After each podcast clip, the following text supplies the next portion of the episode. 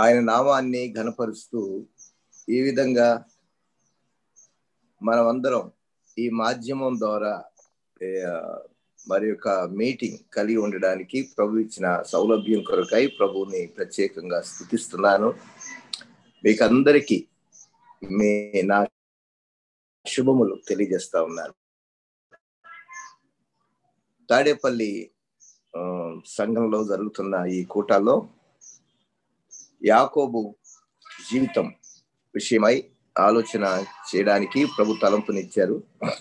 వాటిని ఆ విషయాలు ఆలోచన చేస్తూ ఆ, రెండు రోజులు మేము ధ్యానం చేస్తూ వచ్చాం. వాస్తవంగా ఈ మీటింగ్ గురించి నాతో మాట్లాడినప్పుడు చెప్పినప్పుడు ఒకవేళ యాకోబు గురించే ఈ మీటింగ్లో కూడా మనం ఆలోచన చేయగలిగితే బాగుంటుందేమో అయినా ఆ, మీకు ఏది ప్రభు నడిపిస్తే ఆ విధంగా మీరు చేయండి అని చెప్పారు. అప్పుడు నాకు ప్రభు ఇచ్చిన ఆలోచన ఏంటనంటే మనం పాత నిబంధనలో ఉన్న యాకోబుని గురించి ఆలోచన చేస్తూ ఉన్నాము మీటింగుల్లో. ఈ ఉదయకాలం క్రొత్త నిబంధనలో ఉన్న యాకోబుని గురించి ఆలోచన చేస్తే బాగుండు కదా అన్న తలంపు ప్రభు ఇచ్చారు. అందుకనే యాకోబు వ్రాసిన పత్రికను ఆలోచన చేయాలి అని తలంపు కలిగింది. వాస్తవంగా పాత నిబంధన యాకోబు ఎబ్రి భాషలో యాకోబు అని పిలిచారు.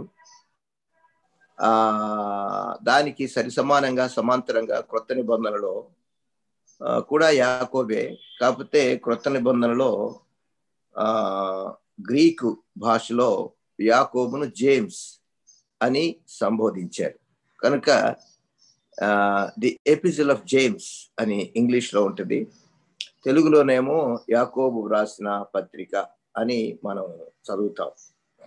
కనుక పాత నిబంధనలోని యాకోబు ఎన్నో ఒడదొడుకులు ఒడిదొడుకులు ఎన్నో ఆటుపోట్లు జీవితంలో ఎన్నో పరిస్థితులు గుండా వెళ్ళినటువంటి యాకోబు క్రొత్త నిబంధనకు వచ్చేటప్పటికి ఈ యాకోబు క్రొత్త నిబంధనలో ఉన్న యాకోబు ఎంతో పరిణితి చెందినవాడు పరిపక్వతలోని వచ్చినవాడు అని మనం గ్రహించుకోగలుగుతాం. ఈ యాకోబు మన ప్రభు అయిన యేసుక్రీస్తుకు హాఫ్ బ్రదర్ అని చెప్పుకో అని చెప్పాలి. ఆయన యేసుక్రీస్తు ప్రభు తర్వాత మరియమ్మ యాకోబుల యొక్క దాంపత్య జీవితంలో మొట్టమొదటిగా వారికి కలిగినటువంటి సంతానం యాకోబు. యేసుక్రీస్తు ప్రభు ఆయన భూమి మీద ఉన్నంత కాలం కూడా ఆయన ఆయన సోదరులు సహోదరులు ఎవరు కూడా అంతగా ప్రభువుని పట్టించుకున్నట్టుగా విశ్వాసం ఉంచినట్టుగా మనకు కనపడదు. అయితే వీరందరూ కూడా యేసుక్రీస్తు ప్రభు శిలువ మరణము భూస్థాపనము పునరుద్ధానము తరువాత యేసుక్రీస్తు ప్రభువుని విశ్వాసముతో అంగీకరించినట్టుగా ఆయన మెస్సియా అని వారు గ్రహించుకొని ఆయనను రక్షకుడుగా అంగీకరించినట్టుగా మనకు అర్థమవుతుంది. ఆ విషయం వీరందరూ కూడా మేడగదిలో వాళ్ళు ఉన్నప్పుడు మనకు అక్కడ ఆ మొదటి అధ్యాయం అపస్తుల కార్యముల గ్రంథం మొదటి అధ్యాయం పద్నాలుగవ వచనంలో వీరందరూ అంటే పైన శిష్యులందరిని గురించి వ్రాసి వీరందరూ వీరితో కూడా కొందరు స్త్రీలను యేసు తల్లి అయిన మరియయు ఆయన సహోదరులను ఏక మనసుతో ఎడతెగక ప్రార్థన చేయుచుండిరి అంటాడు. అందులో యాకోబు కూడా ఉన్నాడు అని మనకు అర్థమవుతోంది. యాకోబు ఏ విధంగా పరిణితి చెందినవాడు అని మనం చెప్పుకోగలమంటే ఆ తరువాతి కాలంలో మంచి సాక్ష్యం కలిగిన వాడు యాకోబు ఎంత నిక్కచ్చిగా తన విశ్వాస జీవితాన్ని జీవించాడు అనని అంటే చివరిగా ఆ ఎరుషులేములో ఏర్పాటు చేయబడినటువంటి సంఘంలో మొట్టమొదటి సంఘ కాపరి లేక మొట్టమొదటి పాస్టర్ అని మనం చెప్పొచ్చు. ఆ సంఘ కాపరిగా యాకోబు నియమించబడి ఆయన సంఘాన్ని చూచేవాడు. అంతేకాకుండా అపోస్తలలో కానివ్వండి ఆ దినాలలో ఉన్న విశ్వాసులలో కానివ్వండి యాకోబు మంచి సాక్ష్యం కలిగి ఆయన మానసిక ఆధ్యాత్మిక పరిణితి మెచ్యూరిటీ ఎంత గొప్పది అంటే ఆయన మాటని ఉన్నది ఉన్నట్టుగా ఆనాడు వారు అంగీకరించేవారు. అందుకనే పౌలు మారు మనసు పొందిన తర్వాత పౌలు యొక్క పరిచర్యను పౌలు యొక్క శిష్యత్వాన్ని లేక మాటకొస్తే పౌలు యొక్క అపస్తులత్వాన్ని వారందరూ శంకించారు. ఎరుషలేములో ఉన్నటువంటి పెద్దలు అపుస్తలు ఒప్పుకోలే. అయితే బర్ణబ పౌలును తీసుకొని ఎరుషలేములో ఉన్న సంఘానికి పోగా అక్కడ వారు ఆ, సభ అంటే ఫస్ట్ చర్చ్ కౌన్స్ కౌన్సిల్ అని అంటాం. వారందరూ పెద్దలందరూ కలిసి సభ జరిగి ఆయా విషయాలు చర్చించుకున్నప్పుడు చివరిగా ఆ పదిహేనవ అధ్యాయంలో మనం చూస్తే యాకోబే దాని విషయమైనటువంటి ఆ పట్టింపుతో యాకోబు వారికి కావలసిన నడిపింపు ఇచ్చినట్లుగా మనకు అర్థమవుతుంది. పదిహేనవ అధ్యాయం అపుస్తరుల కార్యముల గ్రంథంలో పన్నెండవ వచనములో అంతటా ఆ సమూహమంతయు ఊరకుండి బర్ణబాయు పౌలును తమ ద్వారా దేవుడు అన్యజనులలో చేసిన సూచక క్రియలను అద్భుతములను వివరించగా ఆలకించను. వారు చాలించిన తరువాత యాకోబు వారితో ఇట్లనెను. యాకోబు ఎవరు అంటే ఇప్పుడు మనం ఏ యాకోబుని గురించి మాట్లాడుతున్నామో ఆ యాకోబే ఇక్కడ చెప్పబడిన యాకోబు. యాకోబు యొక్క మాట అంత ఖచ్చితంగా ఉండేది అంత చక్కగా యాకోబు మాటని అందరూ కూడా తీసుకునేవాళ్ళు. అంతటి పరిపక్వత యాకోబు కలిగిన వాడు అని మనం గ్రహించుకోగలుగుతాం. చరిత్ర సంఘ చరిత్ర ఏం చెప్తుందంటే యాకోబు యొక్క ప్రార్థనా జీవితం ఎంత గొప్పదయ్యా అంటే యాకోబు మోకాళ్ళ నుంచి క్రిందికి ఉండేటటువంటి ఆ భాగం అంతా కూడా ఒంటే క్యామెల్ ఒంటె క్రింది భాగం ఎంత కరుకుగా ఉంటుందో ఎంత గరుకుగా ఉంటుందో ఎంత రఫ్ అయి ఉంటుందో యాకోబు యొక్క మోకాళ్ళ ఆ క్రింది నుంచి అంత రఫ్గా ఉండేది అని చెప్పేవాళ్ళు.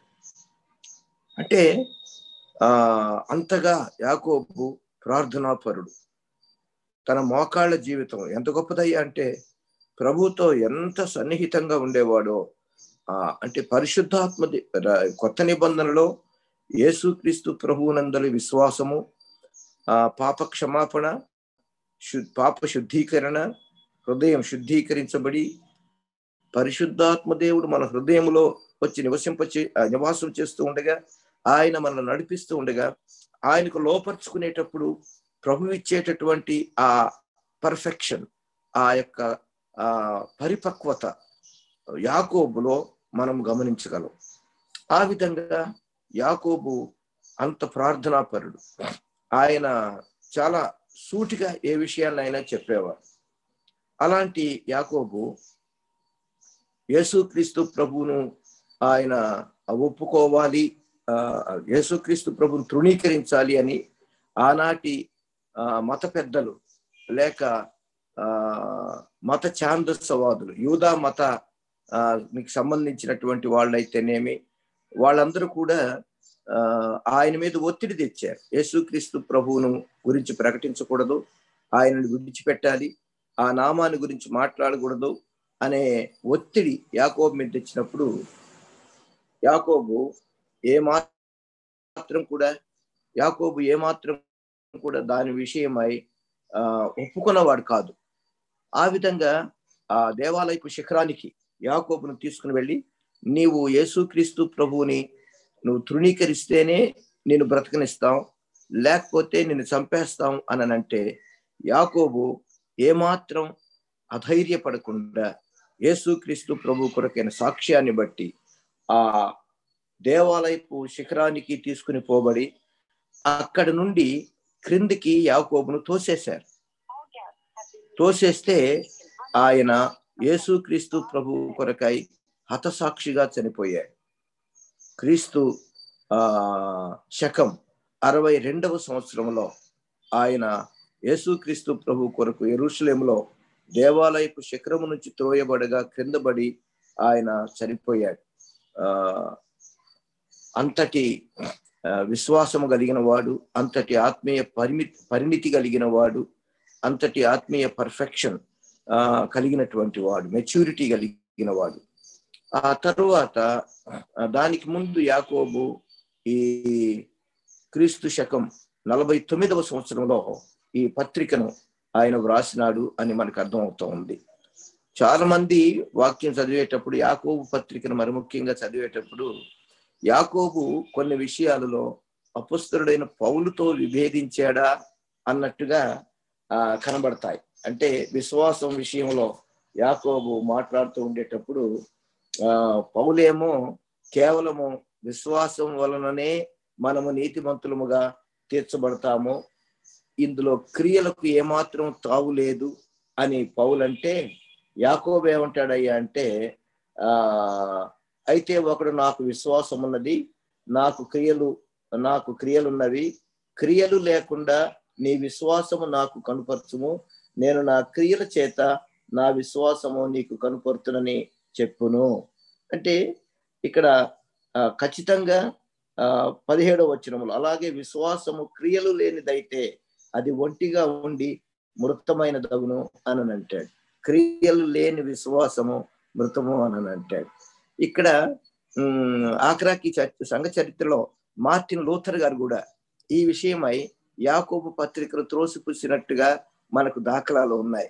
ఆ మార్టిన్ లూథర్ గారు ఏమన్నారంటే ఇట్ ఈస్ ఎ స్ట్రాయి ఎపిజల్ అని చెప్పినట్టుగా మనకు దాఖలాలు ఉన్నాయి. అంటే ఇది ఒక చెత్త అన్నట్టుగా. అంటే పౌలును విభేదించాడు యాకోబు అన్నటువంటి ఆలోచనలో ఉండినట్టుగా మనకు చరిత్ర సంఘ చరిత్ర తెలియజేస్తా ఉంది. కాకపోతే ఆ అనేక మంది ఆ వేదాంతవేత్తలు ఆ విషయమై చర్చించి మనకు అందించినటువంటి మంచి ఆలోచన ఏంటంటే దేవుని ఎదుట నీతిమంతుడిగా తీర్చబడడం విషయమైన దానిని గురించి పౌలు విశ్వాసం విషయమై నీతిమంతులముగా తీర్చబడతాము అని చెబితే పౌలే యాకోబేమో మనుషులు ఎదుట మనము నీతిమంతులముగా ఎలా కనబడగలము? దేవుని ఎదుట నీతిమంతులముగా విశ్వాసమును బట్టి యేసు ప్రభునందల విశ్వాసమును బట్టి నీతిమంతులముగా కనబడతాం. మరి మనుషులు ఎదుట మనము నీతివంతులముగా ఎలా కనబడగలము అని అంటే అప్పుడు ఖచ్చితంగా మన ప్రవర్తనావళిని తీసుకుని వస్తాడు. మన ప్రవర్తనావళిలో మన జీవన విధానం. మనము ఎలాంటి పనులు చేసి మనము నీతిమంతులముగా దేవుని ఎదుట తీర్చబడ్డాము అని సమాజము ఎదురు సాక్ష్యము కలిగి ఉండగలము అన్న విషయమై యాకోబు ఆ విషయాన్ని తెలియజేస్తాడు. కనుక ఇక్కడ ఎక్కడ కన్ఫ్యూజన్స్ లేవు. యాకోబు అంతటి పరిణితి కలిగిన వాడు. అసలు వాస్తవంగా యాకోబు పత్రికలో ఐదు అధ్యాయాలు మనం చూస్తాం. ఈ ఐదు అధ్యాయాల్లో ఇది అవుట్లైన్గా మనము గమనిస్తే ఈ మాట ఎక్కువగా మనకు కనపడుద్ది. అదేంటంటే అంటే పర్ఫెక్ట్ ద వర్డ్ పర్ఫెక్ట్ పరిపూర్ణత సంపూర్ణత అనే మాట. ప్రారంభంలోనే యాకోబు పత్రికలో మొదటి అధ్యాయం నాలుగో వచ్చినములు అంటాడు. మీరు సంపూర్ణులను అనూనాంగులను ఏ విషయములోనైనను కొద్దువలేని వారునై ఉండునట్లు ఓర్పు తన క్రియను కొనసాగింపనీయుడి అంటాడు. సో యాకోబు యొక్క క్రొత్త నిబంధనలో పరిశుద్ధాత్మ దేవుని చేత నింపబడి పరిశుద్ధాత్మ దేవుని చేత నడిపింపబడుతూ ఆ దేవుని యొక్క నడిపింపుకు సంపూర్ణంగా తను తాను లోపరుచుకొని ప్రభువు ఆశించిన మేరకు పరి పరిణితి లేక సంపూర్ణతను అనుభవించినటువంటి యాకోబు.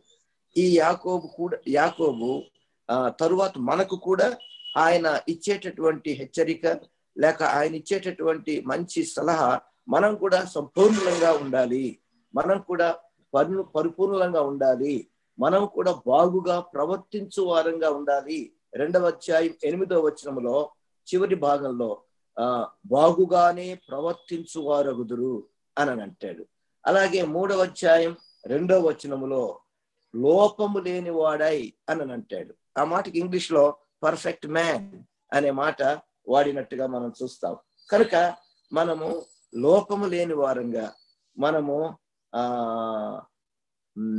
బాగుగా ప్రవర్తించు వారంగా సంపూర్ణులంగా మనము ఉండాలి అన్నది యాకోబు యొక్క ఆశ.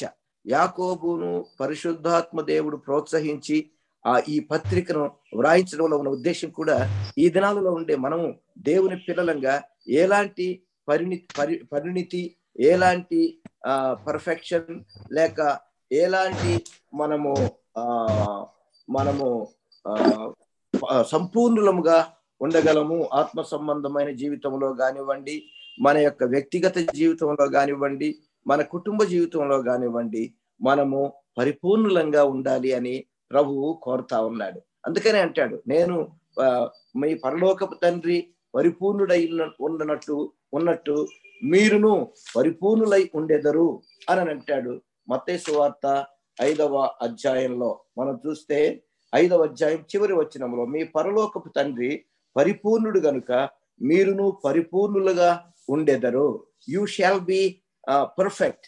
You shall be మీరు పరిపూర్ణులుగా ఉండేదరు. మనము ఆ విధంగా మెచ్యూరిటీగా గా మనం ఉండాలి అని ప్రభు యొక్క ఆశ ప్రభు యొక్క ఉద్దేశం.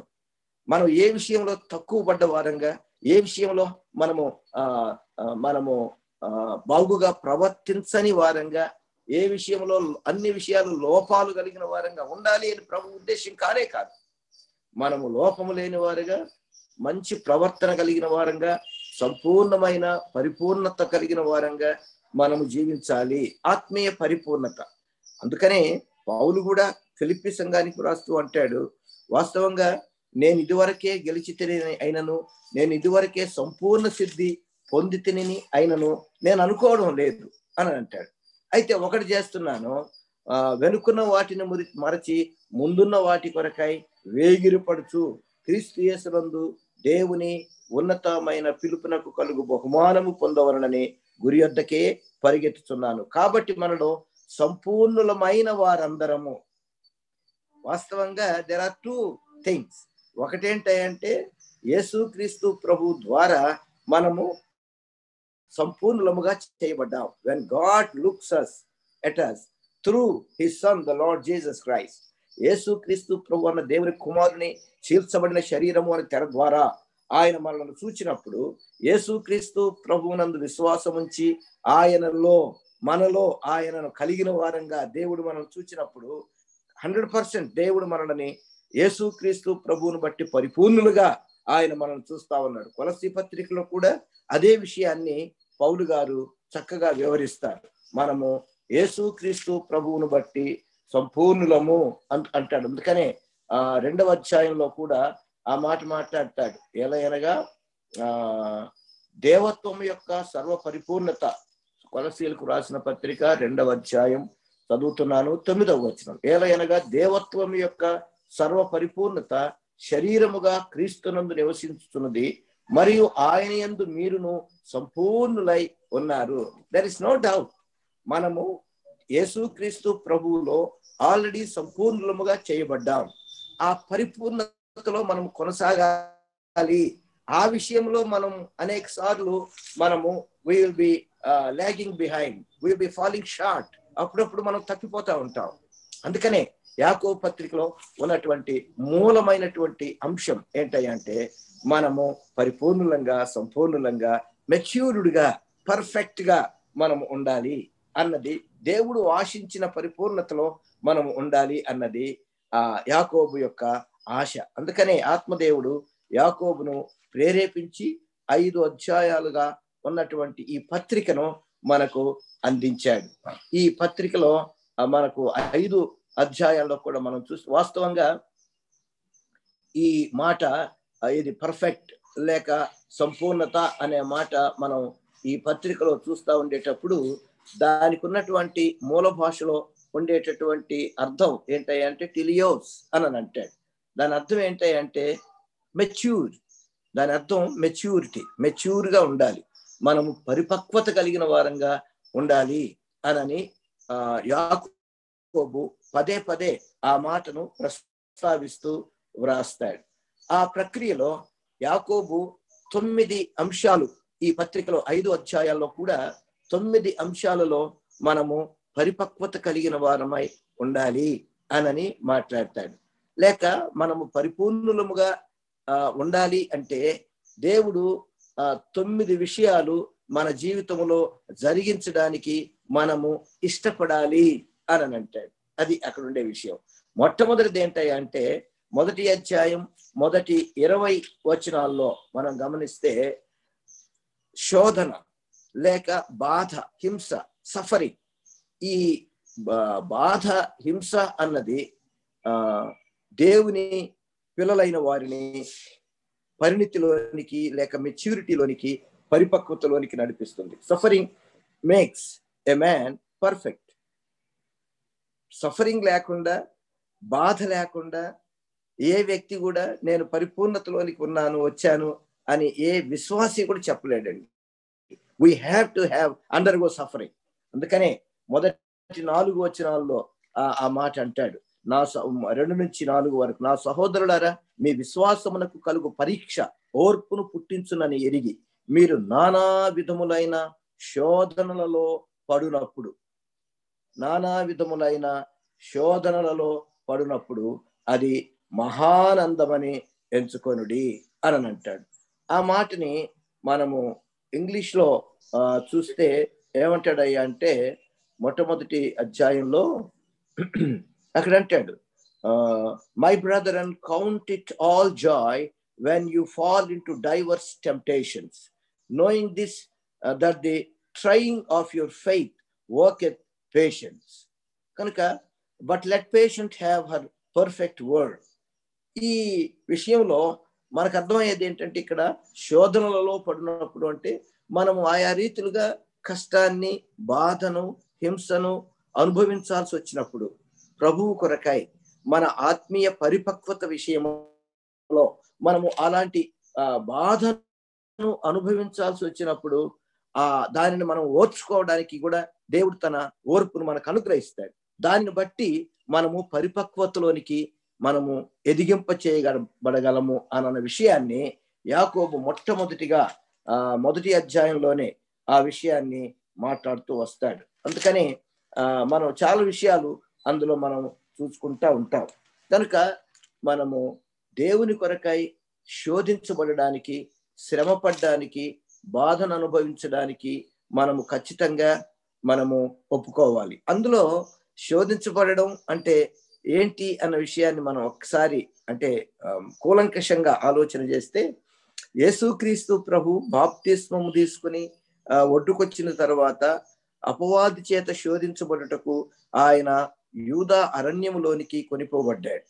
యేసుక్రీస్తు ప్రభువుని సాతానుడు ఏ విధంగా శోధించాడు అని అంటే మనము మతై వార్తలో ఆ విషయాలు చదువుతూ ఉండేటప్పుడు మనకు ఆశ్చర్యం కలుగుతుంది. మొట్టమొదటిగా ఏమన్నాడంటే ఆయన నలభై రోజులు ఆకలి కొని ఉంటే సాతానుడు అంటాడు నీవు ఈ రొట్టెలు రా నీవు దేవుని కుమారుడు అయితే అనే మాట ప్రతి దాంట్లో ఆ మాట వాడతాడు. నీవు దేవుని కుమారుడు అయితే చాలాసార్లు మనము రక్షించబడిన తర్వాత మనం ఏమనుకుంటామయ్యా అంటే ఆ మనం కొంచెం అహంగా లేకపోతే ఐఎమ్ సంథింగ్ అన్నట్టుగా మనం అనుకుంటాం. Definitely we are made something in the Lord Jesus Christ there is no doubt in it Yesukristu ప్రభువులో మన స్థాయి హెచ్చింపజేశాడు దేవుడు. యేసుక్రీస్తు ప్రభువును బట్టి మనము మనము ఘనపరచబడ్డాం ప్రభువు చేత. దాంట్లో అనుమానం లేదు. అయితే ఇక్కడ ఆ శోధకుడు ఆయన యొద్దకు వచ్చి మతీ సువార్త నాలుగో అధ్యాయం మూడో వచనం చదువుతున్నా ఆ శోధకుడు ఆయన యొద్దకు వచ్చి నీవు దేవుని కుమారుడు అయితే ఈ రాళ్ళు రొట్టెలగునట్లు ఆజ్ఞాపించము. అప్పటికే ఆయన ఉపవాసం ఉండి నలభై రోజులు ఉపవాసం ఉండగా ఆకలి కొన్నాడు. సాతానుడు మనకున్నటువంటి పరిస్థితులను వాడుకొని దానిలో నుండి మనలను ఆ హింసలోకి లేక బాధకు గురి చేయడానికి ప్రయత్నం చేస్తాడు. ఆ విధంగా శోధిస్తాడు. ఆ అప్పుడు ప్రభు అన్నాడు ఆ, మనుష్యుడు రొట్టె వలన మాత్రము కాదు గాని నోట నుండి దేవుని నోట నుండి వచ్చి ప్రతి మాట వలన జీవించును అని వ్రాయబడి ఉంది అంటాడు. ఆ తర్వాత రెండవదిగా ఏమంటాడు? దేవాలయ శిఖరానికి తీసుకుని వెళ్ళి నీవు దేవుని కుమారుడు అయితే మళ్ళీ అదే మాట అంటాడు ఆరో వచనంలో. నీవు దేవుని కుమారుడు అయితే క్రిందికి దుముకు అని అంటాడు. వాస్తవంగా యాకోబు కూడా ఆ శిఖరాగ్రం నుండి తోయబడి కిందకి తోయబడి ఆ ఆయన చనిపోయాడు. వాస్తవంగా ఆ కొంచెం ఆఖరాగా కాస్త ఆ కొర ప్రాణంతో ఉన్నప్పుడు రాళ్ళతో కూడా కొట్టారు యాకోబుని. సో అది ప్రభువుకు తర్వాత అంటే యేసుక్రీస్తు ప్రభు ఏ విధంగా ఆ శోధనలన్నిటినీ జయించాడు ఆ తర్వాత బహుశా యాకోబు తక్కిన శిష్యులు అపోస్తలు అందరూ విశ్వాసులు అందరూ తెలుసుకుని ఖచ్చితంగా బలపడి ఉంటారు. ఇక్కడ సాతానుడు కూడా ఏ విధంగా యేసు ప్రభువును శోధిస్తున్నాడంటే నీవు దేవుని కుమారుడు అయితే క్రిందికి దుమ్ముకు అని అని అంటాడు. దేవుని వాక్యంలో నుండే మాట చూపిస్తా ఉన్నాడు. ఆ తర్వాత ఆ చివరిగా ఏమంటాడు? ఆ కొండ మీదకి ఆయన తీసుకుని పోయి ఈ లోక రాజ్యాలు వాటి మహిమను ఆయనకి చూపించి ఏమన్నాడు? నీవు నాకు సాగిలు పడి నమస్కారం చేస్తే వీటన్నిటినీ నీకు ఇచ్చేస్తాను అని ఆ ప్రభుతో చెప్పినప్పుడు అప్పుడు యేసు ప్రభు అన్నాడు సాతానా పొమ్ము. ప్రభువైన నీ దేవునికి మ్రొక్కి ఆయనను మాత్రము సేవింపవలను అని వ్రాయబడి ఉన్నది అంటాడు.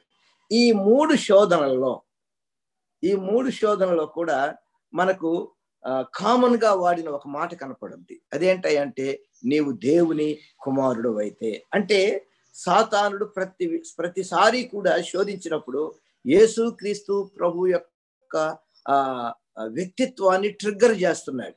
అంటే వాడు యేసు క్రీస్తు ప్రభు యొక్క అహాన్ని మానవుడు సంపూర్ణ మానవుడుగా ఈ లోకంలో వచ్చినప్పుడు ఆ మానవుడు స్వాభావికంగా అహం కలిగిన వాడు కనుక నేను అనే తత్వం కలిగిన వాడు కనుక దానిని ట్రిగ్గర్ చేయడానికి దానిని పురిపెట్టడానికి ప్రయత్నం చేస్తున్నాడు. అక్కడ పడగొట్టడానికి ప్రయత్నం చేస్తున్నాడు. వాస్తవంగా ఆ లక్షణం సాతానుడిదే. దానిని బట్టే దేవుని సన్నిధి నుండి వాడు క్రిందికి పడద్రోయబడ్డాడు. అందుకనే వాడు ఆ ఆ స్వభావాన్ని ఆది మానవుడైన ఆదాములో కూడా పెట్టాడు.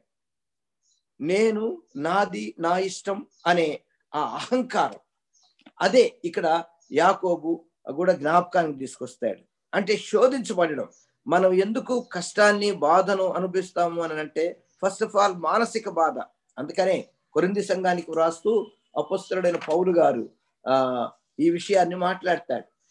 మనం గమనిస్తే ఆ కొరింది మొదటి మొదటి సారీ రోమిలకు రాసిన పత్రిక. రోమిలకు రాసిన పత్రికలో ఏమంటాడంటే యేసుక్రీస్తు ప్రభు యొక్క ప్రేమ నుండి మనలను ఎడబాపు వాడెవడు? నేను చదువుతున్నాను రోమిలకు రాసిన పత్రిక ఎనిమిదవ అధ్యాయం ముప్పై ఐదవ వచనం. క్రీస్తు ప్రేమ నుండి మనలను ఎడబాపు వాడెవడు? శ్రమ అయినను బాధ అయినను హింస అయినను అనే మాటలు వాడతాడు. కరువు అయినను వస్త్రహీనత అయినను ఉపద్రవమైనను ఖడ్గమైనను మనల్ని ఎడబాపున? అంటాడు. ఆ అక్కడ మాట్లాడిన మాటల్లో శ్రమ అయినా బాధ అయినా అని హింస అంటే మనకు అర్థం అవుతుంది ఈ శ్రమ బాధ ఏంటి? రెండు ఒకటే కదా అని అనిపిస్తుంది. శ్రమ అంటే అవుట్వర్డ్ ప్రెషర్. అంటే బయట నుంచి మన మీదకి తీసుకుని రాబడే ఒత్తిడి. దానిని శ్రమ అనే భావంతో వాడాడు ఇక్కడ. ఆ తర్వాత రెండవది బాధ అయినను బాధ అంటే దట్ ఎమనేట్స్ ఫ్రమ్ ఇన్సైడ్ మన మన లోపల నుండి బయటకు వచ్చే ఒత్తిడి. మనను అంతర్గతంగా ఒత్తిడికి గురి చేసేదేమో బాధ అంటున్నాడు. బయట నుండి మనకు తీసుకుని రాబడే ఒత్తిడినేమో ఇక్కడ శ్రమ అంటాడు. So we are pressurised from outside as well as from inside మనము లోపల నుండి బా మనము ఆ ప్రెషర్ ఒత్తిడిని అనుభవిస్తున్నాము. బయట నుండి కూడా ఒత్తిడిని అనుభవిస్తా ఉన్నాము అదే అంటాడు. హింస అయినను కరువైనను వస్త్రహీనత అయినను ఉపద్రవమైనను ఖడ్గమైనను మనలను ప్రభు ప్రేమ నుంచి ఎడబాపునా అంటాడు. కనుక ఈలాగున సాతానుడు మనలను మన ఆహాన్ని ట్రిగర్ చేసి ఈ విధంగా మనలను బయట ప్రెషర్స్కి లోపల నుంచి ప్రెషర్స్కి ఆ మనల్ని వాడు గురి చేయడానికి తద్వారా మనం యేసుక్రీస్తు ప్రభు యొక్క పరిపూర్ణతలోనికి ఎదగకుండా మనలను దాని విషయంలో తక్కువ వారంగా చేయడానికి ప్రయత్నం చేస్తాయి దాని విషయమై యాకోబు మొట్టమొదటిగా అంటాడు. కనుక శోధనలను ఎదుర్కోవడం ద్వారా వాటిని సహించుకోవడం ద్వారా బాధను శ్రమను హింసను కష్టాన్ని అనుభవించడం ద్వారా we are made perfect we will be led into maturity మనము పరిపక్వతలోనికి తీసుకుని పోబడతాం. రెండవది ఏంటయ్యా అంటే యాకోబ్ గారు ఏమంటాడంటే స్క్రిప్చర్ స్టడీ దేవుని వాక్యాన్ని మనము చదవాలి ధ్యానించాలి. దేవుని వాక్యాన్ని చదివి ధ్యానించి అనుసరించడం ద్వారా మనము పరిపక్వతలోనికి వెళ్తాం. Scripture study makes a man perfect a mature man అని అంటాడు. మొదటి అధ్యాయం పదిహేడు పద్దెనిమిది వచనాలు అలాగే ఇరవై ఒకటో వచనం నుండి ఇరవై ఐదో వచనం వరకు కూడా మనము ఆ విషయాలను చదువుతాం ఇక్కడ. కనుక ఇక్కడ అంటాడు ప్రతి ఈవియు సంపూర్ణమైన ప్రతి వరమును వర సంబంధమైన జ్యోతిర్మయుడకు తండ్రి యొద్ద నుండి వచ్చును అనని అక్కడ చెప్తూ ఎట్లా అనంటే పద్దెనిమిదో వచనంలో ఆయన తాను సృష్టించిన వాటిలో మనము ప్రథమ ఫలముగా ఉండునట్లు సత్య వాక్యము వలన మనలను తన సంకల్ప ప్రకారము కన్నాడు. So the preciousness of the word of God దేవుని వాక్యపు ప్రశస్తతను గురించి అక్కడ మాట్లాడతాడు. అందుకనే ఆ దాని గురించి చెబుతాడు ఇక్కడ. నా ప్రియ సహోదరులారా మీ సంగ మీ సంగతి ఎరుగుదురు కనుక ప్రతి మనుష్యుడు వినుటకు వేగిరి పడాలి మాట్లాడుటకు నిదానించువాడును కోపించుటకు నిదానించువాడునై ఉండాలి.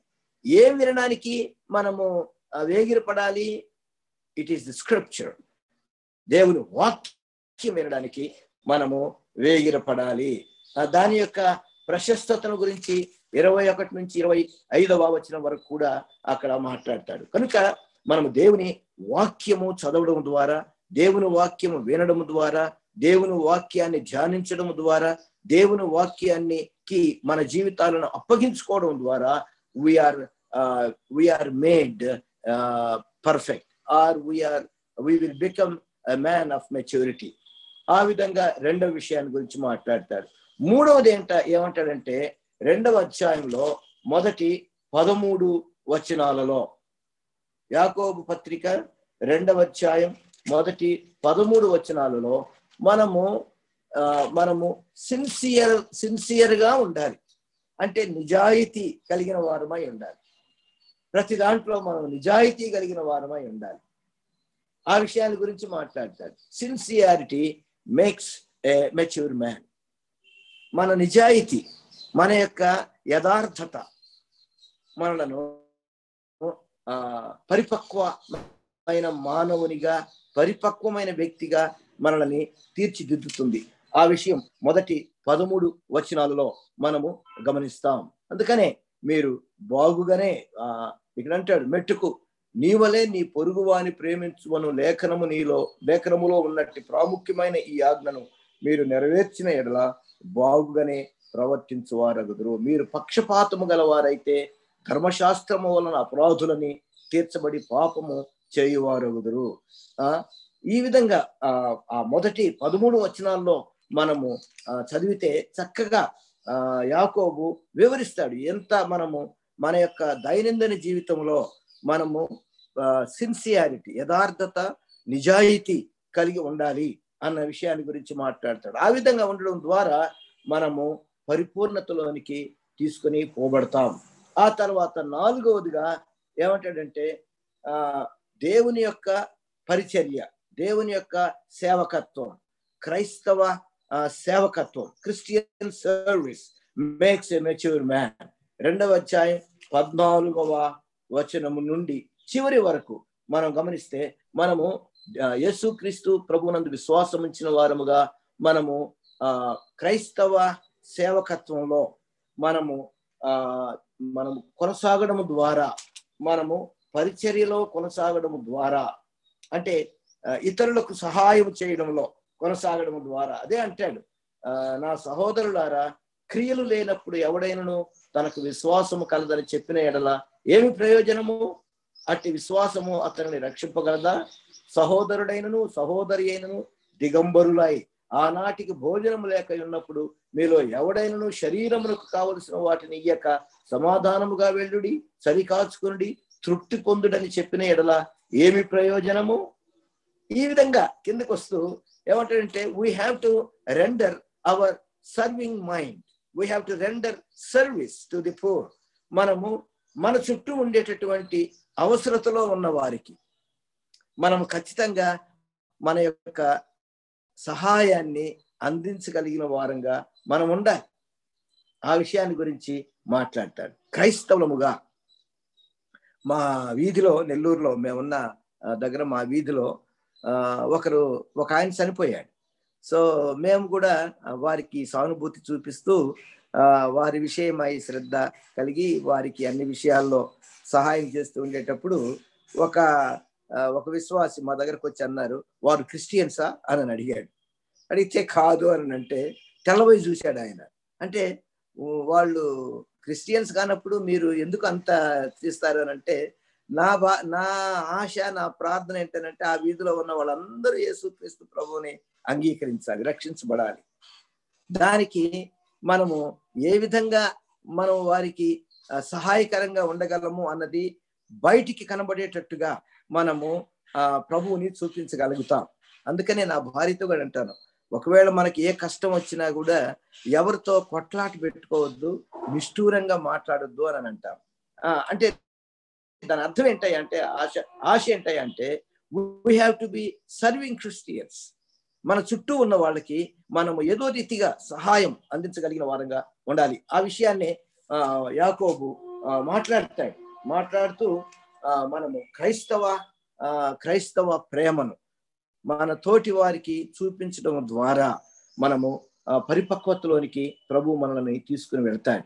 ఆ తర్వాత ఐదవ ఆ, విషయానికి వస్తే మూడవ అధ్యాయం మొదటి పన్నెండు వచనాల్లో కూడా మన యొక్క ఆ, మాట మన యొక్క మాట మంచిదిగా ఉండాలి. మన యొక్క సంభాషణ మంచిదిగా ఉండాలి.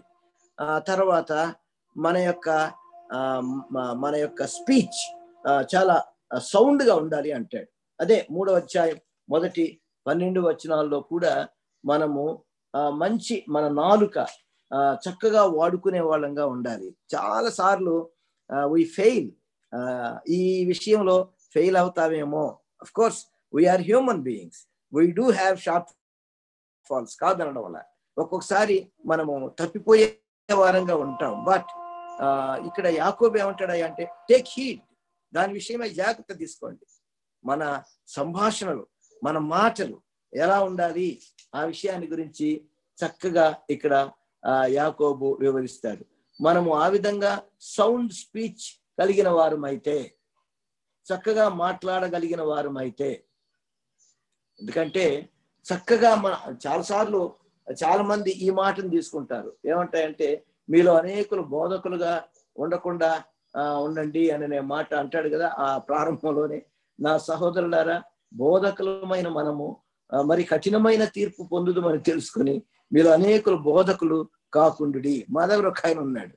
ఈజ్ యాక్చువల్లీ ఆయన సమ్ డాక్టరేట్ చేసి he is now called doctor and bishop వస్త మంచి నాకు స- సన్నిహితుడు. ఆయన ఎప్పుడు అంటుంటాడు నేను బోధకుడు కాదన్నా. ఎందుకంటే యాకోబు మూడు ఒకటిలో చెప్పాడుగా అందుకని నేను బోధకుడిని కాదు నేను ఎంతసేపటికి వినేవాడినే అని అంటాడు. మరి బోధకులు ఎవరు? ఇక్కడ దాని అర్థం ఏంటయ్యా అంటే యాకోబు ఆ మంచి ఆలోచన ఏమిస్తున్నాడంటే దానిని ఆ టీచింగ్ని లేక బోధించడం అన్న దాన్ని చాలా ఆ, విలువైందిగా మీరు ఎంచాలి అని అంటాడు. ఏదో చెప్పేస్తాము అని కాదు కానీ మనము బోధకులముగా మంచి బాధ్యత దేవుడు మనకిచ్చాడు. ఆ, ఆ బాధ్యత మనము నెరవేర్తించాలి. As teachers responsibility is great because their words and examples effect others spiritual lives మన బోధ మన మన యొక్క ఉదాహరణలు మన ఉదాహరణ అనేకుల ఇతరుల జీవితాల మీద ప్రభావం కలిగి ఉంటుంది. ఆ సంగతి ఎప్పుడూ మర్చిపోకూడదు. సో ఆ, మనము ఆ విధంగా ఆ, మన బోధ విషయమై లేక మన మాటల విషయమై జాగ్రత్తగా ఉండాలి. సో ఆ, ఆ, మనము ఆ, ఏం చెబుతున్నామో మనం ఏం చెబుతున్నామో అది చాలా ప్రాముఖ్యమైన మాట ప్రాముఖ్యమైన విషయం. What you say and what you don't say are both important మనము ఏమి మాట్లాడతామో ఏమి మాట్లాడకుండా ఉంటామో ఆ రెండు ఇంపార్టెంటే ఒక్కొక్కసారి అంటే ఎలాగయ్యా అంటే ఒక్కొక్కసారి మాట్లాడాల్సిన దగ్గర మాట్లాడము మాట్లాడకూడని దగ్గర మాట్లాడతాం అదే దాని అర్థం అక్కడ. రెండు మూడు వచనాలు అంటాడు. అనేక విషయములలో మనము అందరము తప్పిపోతున్నాము అని అంటాడు. మనం అందరము తప్పిపోతున్నాం అంటే తొట్టిల్లుతున్నాము అని అంటాడు. ఎవడైనను మాట యందు తప్పని ఎడల అట్టివాడు లోపము లేనివాడై తన సర్వ శరీరము స్వాధీనమందు ఉంచుకున్న శక్తి గలవాడగును. అంటే ఎక్కడ మనము నోటికి కళ్ళం పెట్టుకోవాలో అక్కడ కళ్ళెం పెట్టుకోవాలి. ఎక్కడ కళ్ళెం తీయాలో అక్కడ తీయాలి. మనం ఏం చేస్తాము? చాలా సార్లు భావోద్రేకాలకు గురి అయి ఎక్కడైతే కళ్ళం పెట్టుకోవాలో అక్కడ తీస్తాము ఎక్కడైతే పళ్ళ కళ్ళం తీయాలో అక్కడ మాత్రం కళ్ళం పెట్టేసుకుంటాం. అది సరి అయింది కాదు అని యాకోబు హెచ్చరిక చేస్తున్నాడు. కనుక sound speech makes a mature man. ఇందులో మొదటి అధ్యాయం ఇరవై ఆరు ఇరవై ఏడు వచనాల్లో కూడా ఎవడైనను తన నోటికి కళ్ళము పెట్టుకొనక తన హృదయమును మోసపరుచుకొనచ్చు భక్తి గలవాడునని అనుకొనిన ఎడల వారి భక్తి వ్యర్థమే. కనుక మనము ఆ మన మన స్పీచ్ మన మాట మన నాలుకను వాడుకోవడం. ఎలా? మనం జాగ్రత్త తీసుకుంటాం. అందుకనే నాలుక యొక్క ప్రాముఖ్యతను వివరిస్తాయి మూడవ అధ్యాయం రెండవ వచనంలో ఆ, నాలుక యొక్క ప్రాముఖ్యతను వివరిస్తాడు. అందులో ఏమంటాడయ్యా అంటే దాన్ని సరి అయినటువంటి సందర్భానుసారంగా మనము ఆ విషయాన్ని మాటను ఆలోచన చేస్తే గంభీరమైన లోతైనటువంటి ఆ విషయం ఆ అంటే బైబిల్ అంతటిలో కూడా చాలా గంభీరమైనటువంటి ఆ మాట అది. కనుక మనము ఆ విషయమై జాగ్రత్త తీసుకోవాలి. రెండో విషయం ఏమంటాడంటే మూడు నాలుగు వచనాల్లో ఆ నాలుక ఉదహరిస్తూ మాట్లాడతాడు. ఆ ఏమని మాట్లాడతాడు అని అంటే ఆ మూడు నాలుగు వచనాల్లో ఎట్లా అంటాడంటే శరీరం అంతా ఒక కాంగ్రిగేషన్ అయినట్టు. శరీరం అంతా ఒక ప్రేక్షకులు లేక శరీరం అంతా వినేవాళ్ళు అయినట్టు నాలుగు మాత్రం బోధకుడైనట్టుగా అక్కడ వివరిస్తాడు ఆ గుర్రములు మనకు లోబడుటకై నోటికి కళ్ళము పెట్టి వాటి శరీరం అంతయు ఆ త్రిపుదము కదా? ఓడలను కూడా చూడే అది ఎంతో గొప్పదై పెనుగాలికి కొట్టుకొని పోబడినను. ఓడ నడుపు అని ఉద్దేశం చొప్పున మిక్కిలి చిన్న చుక్కాన్ని చేత త్రిప్పబడును. అలాగుననే నాలుక కూడా చిన్న అవయవమైనను బహుగా అదిరిపడును. కనుక అక్కడ ఆ అదే ఆ ఆ ఉదాహరణని అక్కడ చూపిస్తాడు. ఏమంటాడంటే ఆ మన శరీరం అంతా ఒక కాంగ్రిగేషన్ అయినట్టు మన నాలుక దానికి బోధకుడు అయినట్టుగా అక్కడ వివరిస్తూ ఆ మూడు నాలుగు వచనాల్లో మాట్లాడతాడు. ఆ తర్వాత ఐదు ఆరు వచనాల్లోకి వస్తే ఆ ఈ నాలుక యొక్క దుర్మార్గత లేక దాని యొక్క దోషం the iniquity of the turn అని అని అంటాం అది ఎంత దుర్మార్గమైందో ఆ విషయాన్ని గురించి మాట్లాడతాడు. అంటే అది అగ్నితో పోల్చి మాట్లాడతాడు ఐదు ఆరు వచనాల్లో. అలాగునే నాలుక కూడా చిన్న అవయవమైనను బహుగా అదిరిపడును. ఎంత కొంచెము నిప్పు ఎంత విస్తారమైన అడవిని తగులబెట్టును. నాలుక అగ్నియే. నాలుక మన అవయవములలో ఉంచబడిన పాప ప్రపంచమై సర్వ శరీరమునకు మాలిన్యము కలుగు చేయొచ్చు ప్రకృతి చక్రమునకు చిచ్చు పెట్టును. అది నరకము చేత చిచ్చు పెట్టబడును. కనుక ఆ, విషయం అక్కడ అంటాడు. నాలుక ఎంత ఎంత దోషానికి నడిపించగలదు అని అంటే ఎంత దహన అది దహించగలదు అన్న విషయం ఆ దమనకాండ జరిగించగలదు అన్న విషయమై అక్కడ మాట్లాడతాడు. ఆ తరువాత చివరిగా ఆ తర్వాత ఏడు ఎనిమిది వచనాల్లో అది ఆ నాలుకను దిద్దుబాటు చేయడం బాగు చేసుకోవడం బాగుపరుచుకోవడం అది అసాధ్యము అన్నట్టుగా అక్కడ ఏడు ఎనిమిది వచనాల్లో మాట్లాడతాడు. మృగ పక్షి సర్ప జలచ జలచరములలో ప్రతి జాతియు నరజాతి చేత సాధు కాజాలను సాధు ఆయును గాని ఏ నరుడును నాలుకను సాధు చేయ నేరుడు అది మరణకరమైన విషముతో నిండినది అది నిర ఆ నిరర్గళమైన దుష్టత్వమే అనని ఆ, అక్కడ హెచ్చరిక చేస్తాడు. అంటే మానవ పరంగా మనం మాట్లాడాలి అంటే ఆ నాలుకను మనము అంత ఈజీగా దానిని మార్పు చేసుకోలేం. ఆ, రోమిలకు రాసిన పత్రికలో కూడా ఆ విషయమై మాట్లాడుతూ పౌలు గారు మూడవ అధ్యాయం పదమూడు పద్నాలుగు వచనాల్లో ఇలా అంటాడు. రోమిలకు రాసిన పత్రిక మూడవ అధ్యాయం. మూడవ అధ్యాయం.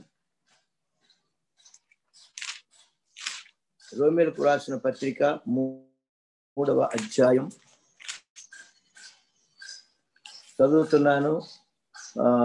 పదమూడు పద్నాలుగు వచనాల్లో మనం చూస్తే వారి గొంతుక తెరచిన సమాధి.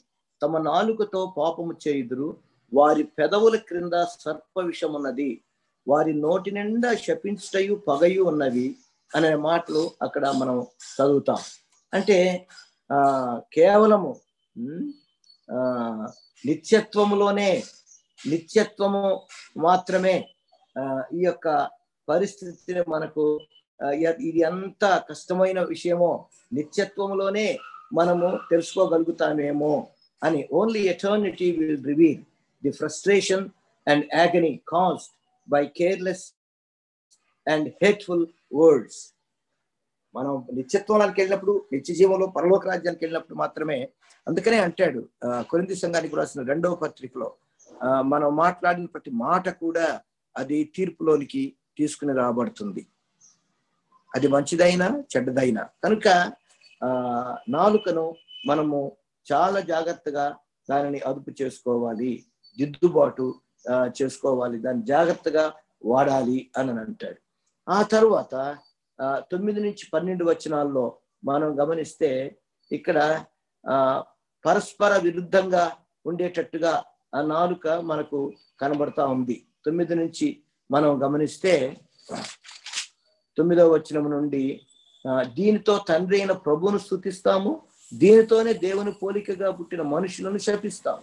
ఒక్క నోట నుండి ఆశీర్వచనమును శాపవచనమును బయలువెళ్ళి నా సహోదరులారా ఇలాగుండకూడదు అని అని అంటాడు. నీటి బుగ్గలో నుండి ఒక్- ఒక్క జల నుండియే తీయని నీరును చేదు నీరును ఊరునా అని అంటాడు. ఒక్క ద్రాక్ష గొల నుండి అంజూరపు చెట్టును ఒలివు పండ్లైనను ఒలివు పండ్లైనను ఆ ద్రాక్ష తీగను అంజూరపు పండ్లైనను కాయున అటువలనే ఉప్పు నీళ్ళలో నుండి తీయని నీళ్ళను ఊరవు అని అంటాడు.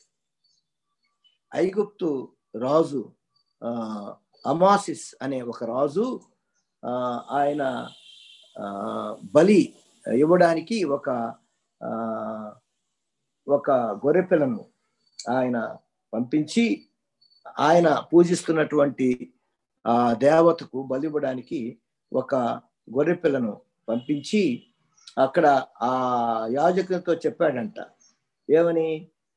నువ్వు దానిని బలిచ్చిన తర్వాత దాంట్లో ఉన్న మంచి పార్టు దాంట్లో ఉండే చెడ్డ పార్టు నాకు పంపించాలి ఇంటికి పంపించు ప్యాలెస్కి పంపించు అని కబురు పెడతాడు. అప్పుడు ఆ ప్రీస్ట్ అంట ఆ జంతువు యొక్క నాలుకను తిరిగి ఇంటికి పంపించాడంట. అంటే ఆ నాలుక దేహంలో మంచిని చేయగలదు చెడును కూడా చేయగలదు. అదే అంటాడు అక్కడ. సో ఆ విశ్వాసులంగా మన నాలుకను వీధిలోని ఊర్లోని వారి ముచ్చట్లకు అప్పగించుకోకూడదు. దానిని మంచికే మనము వాడాలి. దీవించడానికే వాడాలి. అదే అంటాడు ఇక్కడ. మనము ఆశీర్వాదము కొరకే దానిని వాడాలి. ఆ కనుక మంచి ఫలముల కొరకే దాన్ని మనము వాడాలి అనని అంటాడు. ఆఖరాగా ఈ నాలుకను వాడుకోవడంలో కొన్ని సూచనలు మనకు ఇస్తాడు. పదమూడు పదిహేడు పద్దెనిమిది వచనాలలో. మీలో జ్ఞాన వివేకములు గలవాడెవడు? వాడు జ్ఞానముతో కూడిన సాత్వికము గలవాడై తన యోగ్య ప్రవర్తన వలన తన క్రియలను కనపరచాలి. అక్కడ ప్రవర్తన వలన అన్న మాట ఆ వాస్తవంగా కాన్వర్జేషన్ అనే మాట ఉంది. అంటే భాష మన యొక్క సంభాషణ. తన యోగ్య సంభాషణ వలన తన క్రియలను కనపరచాలి అంటాడు. ఆ తర్వాత పదిహేడవ వచనంలో అయితే నా ఆ, పైనుండి వచ్చు తో మనం నిండాలి. ఆ నీతి ఫలము సమాధానం చేయు వారికి సమాధానం అందు విత్తబడును అంటాడు పద్దెనిమిదవ వచనంలో కనుక ఆ విధంగా మన నాలుకను మనము వాడుకోవాలి. తర్వాత ఆ ఆ ఆరవ విషయం. అంటే మనం ఐదు విషయాలు చూసుకుంటూ వచ్చాం. మనము శ్రమను బాధను శోధనలను సహించాలా? తద్వారా మనము పవి మన పరిపక్వత్వానికి వెళ్తాం. దేవుని వాక్యము ఆ వినడము చదవడము ధ్యానించడము దాని ప్రకారం జీవించడం ద్వారా పరిపక్వతలోనికి వెళ్తాం. అలాగే నిజాయితీ యథార్థత కలిగిన ప్రవర్తన వాళ్ళ ద్వారా మనముని మనము మనము పరిపక్వతలోనికి నడిపించబడతాం. అలాగే మనము ఆ, సహాయం చేయడం ద్వారా ఆ క్రైస్తవ ప్రేమను మనము క్రియల ద్వారా వెలుగుచ్చడం ద్వారా మనం పరిపక్వతలోనికి వెళతాం. ఆ తర్వాత ఐదవదిగా మంచి సంభాషణ మంచి మాట కలిగి ఉండడం ద్వారా నాలుకను చక్కగా వాడుకోవడం ద్వారా మనము పరిపక్వతలోనికి వెళ్తాం. ఆరవది ఏంటయ్యా అంటే మనము దేవునికి మన జీవితాలను సమర్పించుకోవడం ద్వారా మనము ఆ లోపరుచుకోవడం ద్వారా మనము ఆ పరిపక్వతలోనికి వెళ్తాం. నాలుగో అధ్యాయంలో మొదటి పదిహేడు వచనాల్లో కూడా ఆ విషయాల గురించి మాట్లాడతాడు. ఏడో వచనంలో అంటాడు కాబట్టి దేవునికి లోబడి ఉండి అపవాదిని ఎదిరించుడి అప్పుడు వాడు మీ యొద్ద నుండి పారిపోవును మనకు బాగా పరిచయమైన వాక్యం అనేది కనుక దేవునికి మనల్ని మనం లోపరుచుకోవాలి. ఇది ఎలా అని మనం ఆలోచన చేస్తే మనము తప్పించు లోకపు లోకం యొక్క ప్రభావము నుండి తప్పించుకోవడానికి దేవునికి మనల్ని మనము లోపరుచుకోవాలి అంటాడు. మొదటి మూడు వచనాల్లో ఆ మాట మాట్లాడతాడు. ఆ తర్వాత అందులో మొట్టమొదటిగా మనము శరీరము నుండి శరీరము యొక్క శరీర తత్వం యొక్క బారి నుండి మనం తప్పించుకోవాలి. మీరు యుద్ధములను పోరాటములను దేని నుండి కలుగుతున్నవి మీ అవయవములలో పోరాడు మీ భోగ్యచ్చల నుండియే కదా? అనని శరీర ఆశలను గురించి శరీర తత్వాన్ని గురించి శరీర సంబంధమైన జీవితాన్ని గురించి మొదటి మూడు వచనాల్లో అక్కడ మాట్లాడతాడు. నాలుగు ఐదు వచనాల్లో లోకాన్ని గురించి మాట్లాడతాడు. విచారణలారా ఈ లోక స్నేహము దేవునితో వైరము అని మీరు ఎరుగరా? అని అంటాడు. కనుక లోకము యొక్క బారి నుండి మనము తప్పించబడాలి. ఆ తర్వాత సాతాను యొక్క పరము నుండి మనము తప్పించబడాలి. ఆరు ఏడు వచనాల్లో అంటాడు. ఆ, అందుచేత దేవుడు అహంకారులను ఎదిరించి దీనులకు కృప అనుగ్రహించును అని లోకరము చెబుతుంది కాబట్టి దేవునికి లోబడి ఉండుడి అపవాదుని ఎదిరించుడి అప్పుడు వాడు మీ యొద్ద నుండి పారిపోవును అని అంటాడు. కనుక మనము శరీరం యొక్క ప్రభావము నుండి మనం తప్పించబడాలి సాతాను యొక్క ప్రభావం నుండి మనము తప్పించబడాలి. అంతేకాకుండా మనము ఎందుచేత మనము దేవునికి సమర్పించుకోవాలి అంటే రెండో విషయం ఏమిటంటే మనము దేవుని యొక్క కృపను అనుభవించగలుగునట్లుగా మనము దేవునికి లోపరుచుకోవాలి. మనం ఎందుకు దేవునికి లోపరుచుకోవాలి అని అంటే మొట్టమొదటిది మనము తప్పించుకోవాలి. శరీర కార్యాల నుండి తర్వాత శరీర సంబంధమైన జీవితము నుండి లోక సంబంధమైన జీవితము నుండి సాతానుపరమైన జీవితము నుండి మనము తప్పించుకోవాలి. అందుకే దేవునికి లోపరుచుకోవాలి.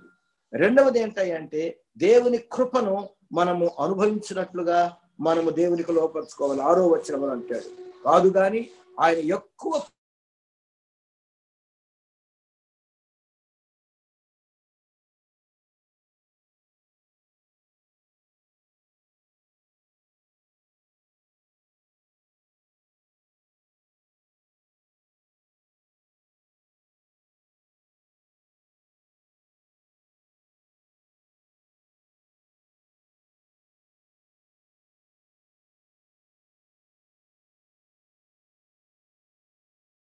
in order to enjoy God's goodness దేవుని యొక్క మంచితనము దేవుని యొక్క ఆయన యొక్క సంకల్పం మన జీవితంలో మనము అనుభవించాలి అంటే మనము దేవునికి మన జీవితాన్ని లోపరుచుకోవాలి.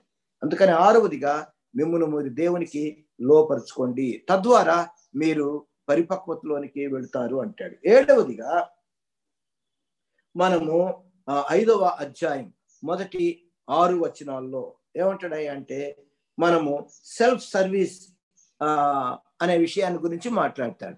అంటే మనము మనకు మనమే ఆ, చేసుకోవాల్సిన వాటిని మనము ఖచ్చితంగా చేసుకోవాల్సిందే. ఆ? అధ్యాయం మొదటి ఆరు వచనాల్లో మీరు భూమి మీద సుఖముగా జీవించి భోగాసక్తులై వదదినమందు మీ హృదయములను పోషించుకుంటే మీరు నీతిమంతుడైన వారిని శిక్షించి చంపుదురు అతడు మిమ్మల్ని ఎదిరింపడు. కనుక we have to have self sacri self sacrifice మనం మనమే ఆ, అందుకని ఏంటంటే ధనము చెడిపోతుంది వస్త్రాలు చిమ్మటలు కొట్టిన వాయన మీ బంగారము మీ వెండి తుప్పు పట్టినవి వాటి తుప్పు మీ మీద సాక్ష్యముగా ఉండి అగ్నివలే మీ శరీరము తినివేయును. అంత్యదినమునందు ధనము కూర్చుకొంటిరి. అంత్యదినముల ఎందు ధనము కూర్చుకుంటే ఇదిగో మీ చేలు కోసిన పని వారికి ఇక మీరు మోసముగా దిగబట్టిన కూలి మొరపెట్టుతున్నది కనుక మనము మనము ఆ, అలాంటి సెల్ఫ్ సాక్రిఫైస్ కలిగిన వారంగా మనము ఆ సమర్పణ ఇతరులకు మనల్ని మనం ఆ, సమర్పించుకునే వారంగా అక్కడ ఆ దాని ద్వారా మనము పరిపక్వతలోనికి తీసుకొని పోబడతాం ఎనిమిదవదిగా స్థిరంగా ఉండడం ద్వారా దృఢంగా నిలకడగా ఉండడం ద్వారా మనము పరిపక్వతలోనికి నడిపించబడతాం.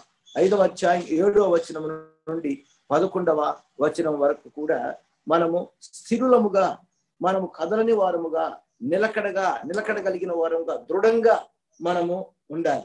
అందులో ఆ గతంలో ఉన్నటువంటి ఎగ్జాంపుల్ ఇస్తాడు పది పదకొండు వచనాల్లో. సహోదరులారా ప్రభు నామమున బోధించిన ప్రవక్తలను శ్రమానుభవమునకును ఓపికకును మాదిరిగా పెట్టుకోండి. సహించిన వారిని ధన్యులని అనుకొనుచున్నాము కదా మీరు యోబు యొక్క సహనమును గుర్చి వింటిరి. ఆయన ఎంతో జాలియు కనికరమును గలవాడని మీరు తెలుసుకుని ఉన్నారు అంటాడు. అంటే గతములో జరిగినటువంటి వారిని గతములో అనుభవించినటువంటి వారిని మనం ఎప్పుడు ఆ, దృష్టాంతాలుగా వారిని ఉదాహరణలుగా మనం ఎప్పుడు మనం దగ్గర పెట్టుకోవాలి మనం ఉంచుకోవాలి. అప్పుడు మనం స్థిరంగా ఉండడానికి అవకాశం ఉంటుంది. రెండవదిగా వర్తమానములో ఉన్నవారు ఏడవ వచనములో సహోదరులారా ప్రభు రాకడ వరకు ఓపిక కలిగి ఉండుడి. చూడుడి వ్యవసాయకుడు తొలకరి వర్షమును కడవరి వర్షమును సమకూడు వరకు విలువైన భూఫలము నిమిత్తం ఓపికతో కాచుకొనచ్చు దాని కొరకు కనిపెట్టును కదా that is the present situation కనుక మనం వర్తమానంలో వర్తమానాన్ని ఉదాహరణగా తీసుకోవాలి. ఆ తర్వాత భవిష్యత్తును కూడా ఉదాహరణలో తీసుకోవాలి. ప్రభువు రాక సమీపించుతున్నది గనుక మీరును ఓపిక కలిగి ఉండుడి.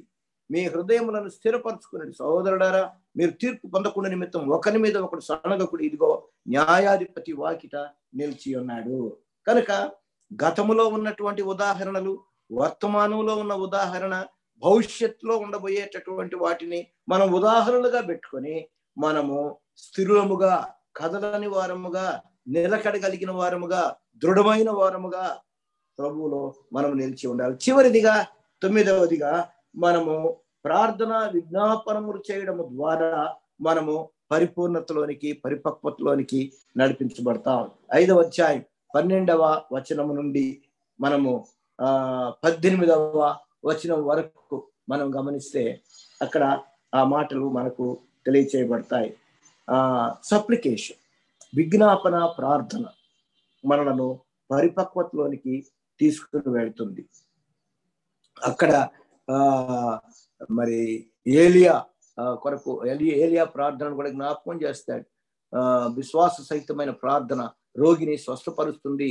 మనము ప్రార్థన చేయాలి అని అంటాడు. ఆ తర్వాత ప్రార్థనలో పాపములను ఒకరితో ఒకడు ఒప్పుకునడి. మీరు స్వస్థత పొందినట్లు ఒకరిని కొరకు ఒకరు ప్రార్థన చేయండి. అని మాట్లాడతాడు. ఏలియా మన వంటి స్వభావం గల మనుషుడే అయినా ఆయన ప్రార్థన చేసినప్పుడు అద్భుతాలు దేవుడు ఆయన ద్వారా జరిగించాడు. కనుక మనం కూడా ఆ విధంగా ఉండాలి అని అంటూ చివరిగా ఏమిటంటే మనము ఆత్మరక్షణల కార్యములో సహోదరులారా మీరు ఎవడైనాను సత్యము నుండి తొలగిపోయినప్పుడు మరి ఒకడు అతనిని సత్యమునకు మళ్ళించిన ఎడల పాపిని వాని తప్పు మార్గము నుండి మళ్ళించు వాడు మరణం నుండి ఒక ఆత్మను రక్షించి అనేక పాపములను కప్పివేయనని తాను తెలుసుకునవలను అని అంటాడు. అంటే ఆత్మలను రక్షణలోనికి నడిపించడంలోను అలాగే విశ్వాసులైన వారిని పరిపక్వతలోనికి పరిపూర్ణతలోనికి నడిపించడంలోను దేవుని సేవకులంగా సంఘ పెద్దలంగా సేవకులంగా మనం అందరం కూడా నిమగ్నం అవ్వాలి కనుక యాకోబు ఈ ఐదు అధ్యాయాల్లో కూడా ఆయన స్వీయ జీవితంలో ఎంత పరిపక్వత పరిపూర్ణత కలిగిన వాడు అయ్యాడో అలాంటి పరిపక్వత పరిపూర్ణత ప్రతి విశ్వాసి లేక ప్రతి సేవకుడు ప్రతి సంఘ పెద్ద ప్రతి పరిచారకుడు కలిగి ఉండాలి. ఎన్ని ఏరియాస్ గురించి మాట్లాడాడు చూడండి. ఆ విధంగా క్రొత్త నిబంధనలో ఉన్న యాకోబు అద్భుతమైనటువంటి సత్యాన్ని మనకు తెలియజేయడానికి పరిశుద్ధాత్మ దేవుడు ఆలాగున పత్రికను మన కొరకు వ్రాయించాడు. కనుక మనము మరలా ఒకసారి ఇవన్నీ ఒకసారి చదువుకొని ఒకసారి ఆలోచన చేసుకొని మననం చేసుకొని మన జీవితాన్ని క్రమపరచుకోవడం నేర్చుకోవాలి. మన జీవితాన్ని పరిపక్వతలోనికి పరిపూర్ణతలో నుండి పరిపూర్ణతలోనికి మనము నడిపించడానికి నేర్చుకోవాలి. ఆ విధంగా నేర్చుకున్నప్పుడు ఖచ్చితంగా ప్రభు ఆశించిన పరిపూర్ణత మనలో కనబడుతుంది. ఆఫ్టర్ ఆల్ చివరిగా ఏంటంటే ఖచ్చితంగా మనము ఈ లోకయాత్రలో of course as human beings we do have our shortfalls మన యొక్క లోపాలు మన యొక్క షార్ట్ కమింగ్స్ మన యొక్క తప్పిదాలు ఉంటాయి. కాకపోతే వీటన్నిటి గుండా మనం వెళుతూ ఉండేటప్పుడు ఎంత పరిపక్వత దేవుని వాక్యపు ప్రమాణాలు మనం మన దృష్టిలో పెట్టుకొని ఆ ప్రకారం మన జీవితాన్ని క్రమపరుచుకొని దిద్దుబాటు చేసుకుంటూ ఉండడం ద్వారా చక్కగా మనము ప్రభు యొక్క పరిపక్వతలోని ప్రభు ఆశించిన పరిణితిలోనికి మనము మెచ్యూరిటీలోనికి మనము సాగగలుగుతాం.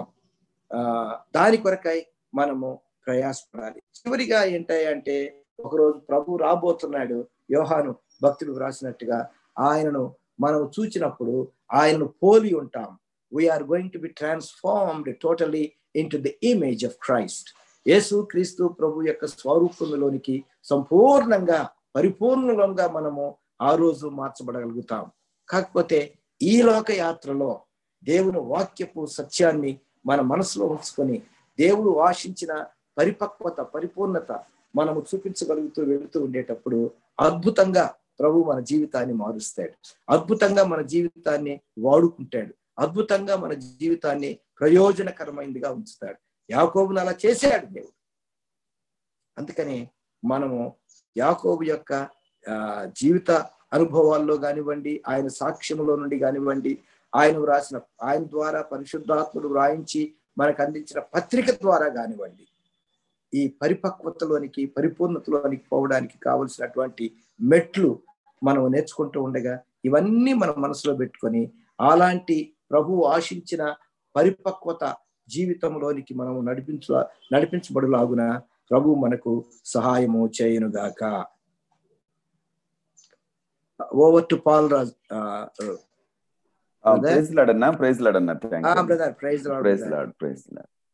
దయచేసి ఈ సమయంలో మనం మరి చివరి ప్రార్థన బ్రదరు అభిషేక్ చేస్తారు. అయితే ప్రభు ఎన్నో విషయాలు మాట్లాడి ఉన్నారు మనతో.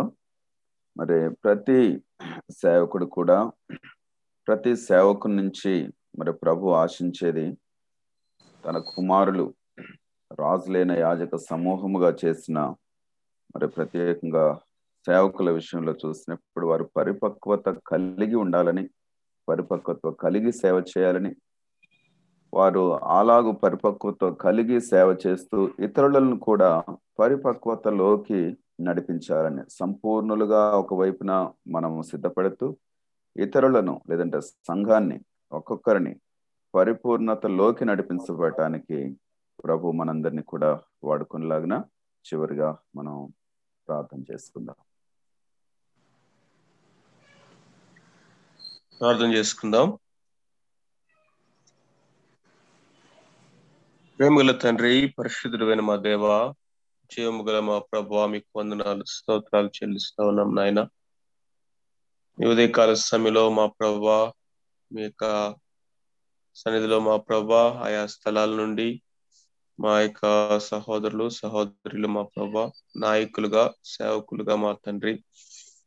దేవా అయా మీ వాక్యాన్ని అయా నన్ను వినటానికి ధ్యానించుకోవడానికి మా ప్రభా మీరు అనుగ్రహించినటువంటి కృపను బట్టి వందనాలు.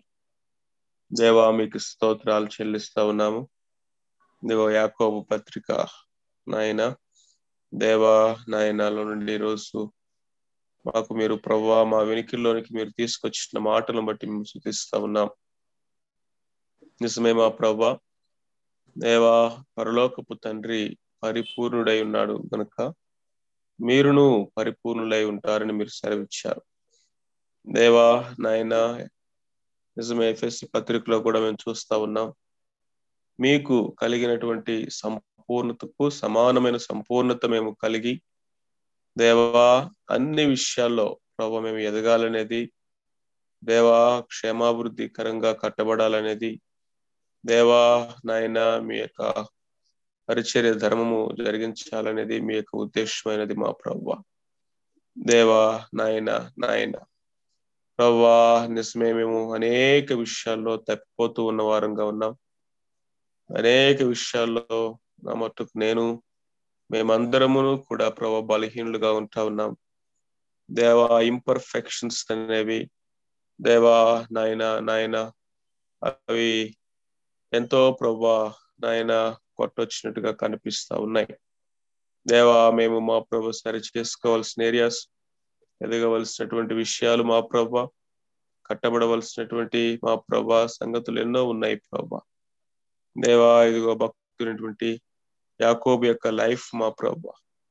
అయా ఆయన పరిణితి కలిగిన వాడుగా ఉన్నాడంట మా ప్రభు. అయా నాయన ఇరుషులేము సంఘానికి మా ప్రభ. దేవా దేవా దేవా నాయన మీ మాట ప్రభా నాయన. దేవా ఆయన మా ప్రభా. దేవా తండ్రి నైనా తన యొక్క లైఫ్ మా ప్రభా. ప్రార్థన జీవితాన్ని గురించి మాతో మా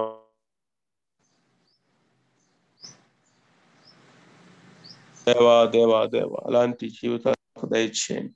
ఆ విధంగా మా ప్రభా మేము వ్యక్తిగత సాక్ష్యాన్ని కలిగి దేవా మా యొక్క జీవితాల్లో మా ప్రభా దేవా నాయన మీ వాక్యములో విశ్వాసములో మా తండ్రి ప్రార్థనలో మా ప్రభా అన్నిటికంటే ముఖ్యంగా మీ మనస్సును మా ప్రభా ఎరిగి మీ మనస్సును కలిగి దేవా సంఘాలని మీరు అప్పగించినటువంటి మా ప్రభ మా అందను దేవా పై విచారణ చేస్తూ ప్రభా కాయడానికి సహాయం చేయండి. దేవా కృప చూపించమని ఈ ఉదయకాల సమయంలో సేవకుల యొక్క సెషన్స్ ద్వారా దేవా మీరు మాట్లాడుతూ ఉండగా వినగలిగినటువంటి మనస్సు లోబడేటువంటి హృదయాన్ని మా అందరికి దయచేయమని మీ దాసుని కూడా మా ప్రభు మా మధ్యకు నడిపించి దేవా నేను నిన్నటి దినాన ఈ రోజు కూడా ప్రభు ఉదయ కాలంలో మాతో మాట్లాడుతున్న విధానం బట్టి మేము శుద్ధిస్తూ ఇంక నువ్వు బలపరిచి మీరే మా ప్రభ మీ ఆత్మతో నింపి నాయన సంఘ క్షేమాభివృద్ధి నిమిత్తమై మీరే మాట్లాడవలసిందిగా యేసు క్రీస్తు ప్రభు నామున ప్రార్థించి స్థుతించి అడిగి వేడుకొనుచున్నాము తండ్రి. ఆమెన్. చాలా సంతోషం. మరి ఈ సేవకుల సెషన్స్లో పాల్గొన్న మీ అందరికి కూడా ప్రభు నామంలో వందనాలు. మరి నిన్న ఉదయము మొన్న సాయంత్రము రాత్రి చాలా విషయాలు మరి ఆది కాండంలో ఉన్న ఆకోప జీవితంలో నుంచి ధ్యానించుకోవడానికి ప్రభు ఎంతో కృప చూపిస్తున్నారు. ఎంతో సంతోషిస్తూ ఉంటున్నాం.